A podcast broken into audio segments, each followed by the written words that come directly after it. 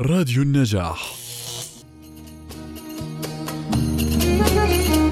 دقات قلب المرء قائلة له إن الحياة دقائق وثواني. دقائق وثواني. بهذا الوصف وصف أمير الشعراء حياتنا.